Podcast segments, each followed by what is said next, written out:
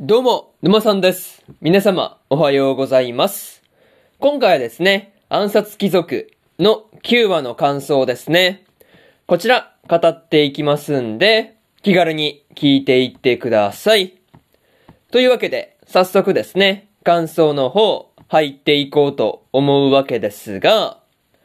まずは、一つ目ですね。お見合いの提案というところで、ルーグがですね、お母さんから、まあ、お見合いをしないかっていう風に、まあ、こう、提案されていたわけなんですが、まあ、それをね、こう、今はお見合いをするつもりはないっていう風にね、こう、かくなに断っていくっていうところがですね、なかなかルーグらしいなぁと思ったところではありますね。まあ、前回のラストではですね、まあ、こう、お父さんに、まあ、ディアと結婚したいっていう風に考えているんだっていうことはね、ちゃんと伝えていたりしたわけなんですが、まあ、お母さんにもね、そのことを伝えればよかったんじゃないかなっていう風に思うところではありますね。まあ、とはいえ、お母さんにね、こう、ディアと結婚したいっていう風に打ち明けたら、まあ、茶化されたりとかね、こう、過度に祝われたりしそうな感じがしたりするんで、なんかそういうこともあって言い出しにくかったりするのかなっていう風には感じたところではありますね。まあ、それと、ルーグがですね、お見合いの話をされている時はですね、こう、タルトがずっと膨れ連なったわけなんですが、まあ、その後の、こう、孫うんぬんの話でですね、こう、お母さんに見事にからかわれてしまっているっていうところはですね、なかなか見ていて面白かったところではありますね。そう。まあ何にせよね、こう、まあ、ルーグにはお見合いをするつもりはないっていうところはね、よく伝わってくるところでした。まあそういうところで、まず、一つ目の感想である、お見合いの提案というところ、終わっておきます。でですね、次、二つ目の感想に入っていくんですが、現地調査をというところで、ルーグとタルトの二人がですね、ムルテオに次ぐ商業都市であるピサールでですね、現地調査をしていたわけなんですが、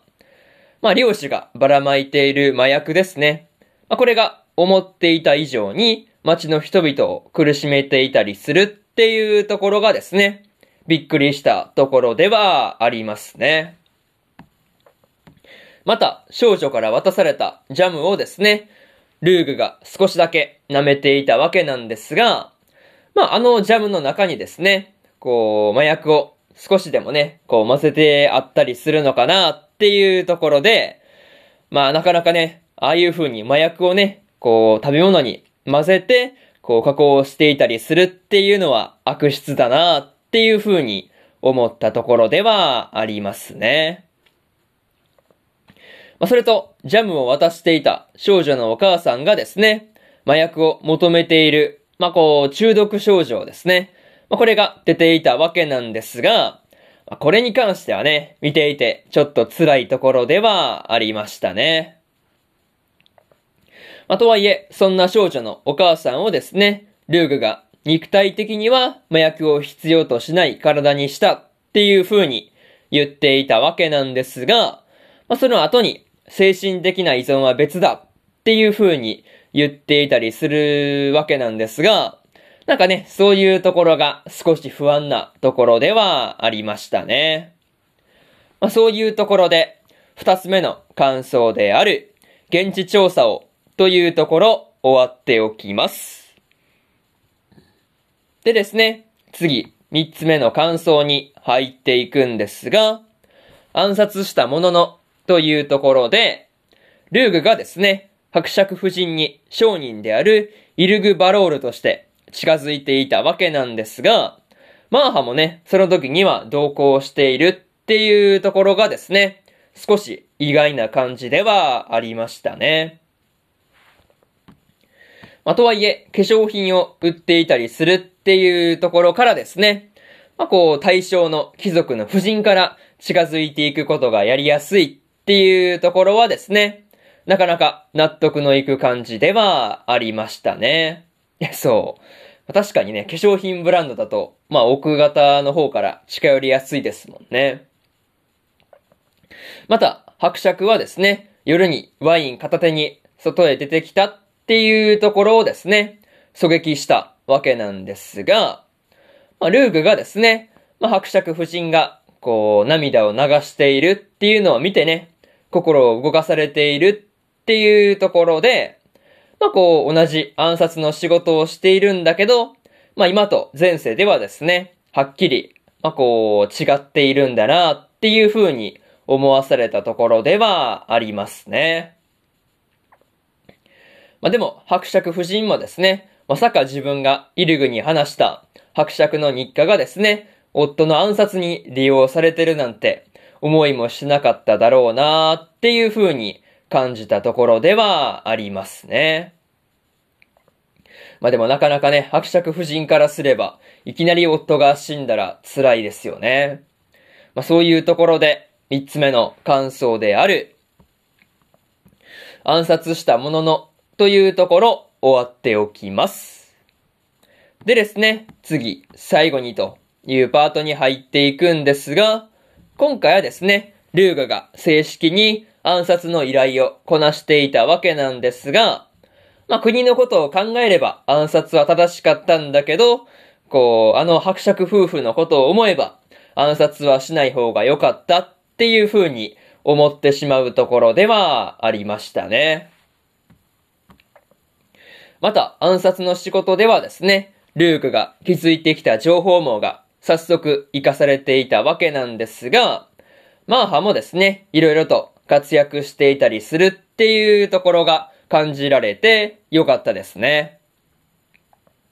まあ、とはいえ、マーハがですね、こう自分が絶対に捨てられない状況を作ってからルーグと交渉するっていう風にも言っていたわけなんですが、まあ、それもね、こう、いつになるのか、楽しみなところではありますね。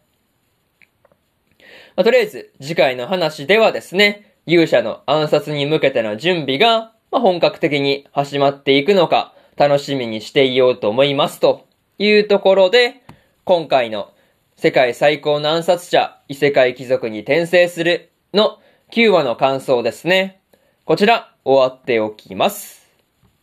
でですね、今までにも1話から8話の感想はそれぞれ過去の放送で語ってますんで、よかったら過去の放送も合わせて聞いてみてくださいという話と、今日は他にも2本更新しておりまして、プラオレの第10話の感想と、役ならマグカップもの2期の10話の感想ですね。この2本更新してますんで、よかったらこっちの2本も合わせて聞いてみてくださいという話と、えー、明日はですね、コミさんはコミショウですの第10話の感想と、真の仲間の第10話の感想、そしてですね、白い砂のアクアトープの23話の感想と、スカーレットネクサスの24話の感想ですね。この4本、1、2、3、4と更新しますんで、明日もラジオの方、聞きに来てください。というわけで、本日1本目のラジオの方、終わっておきます。以上、沼さんでした。それじゃあまたね。バイバイ。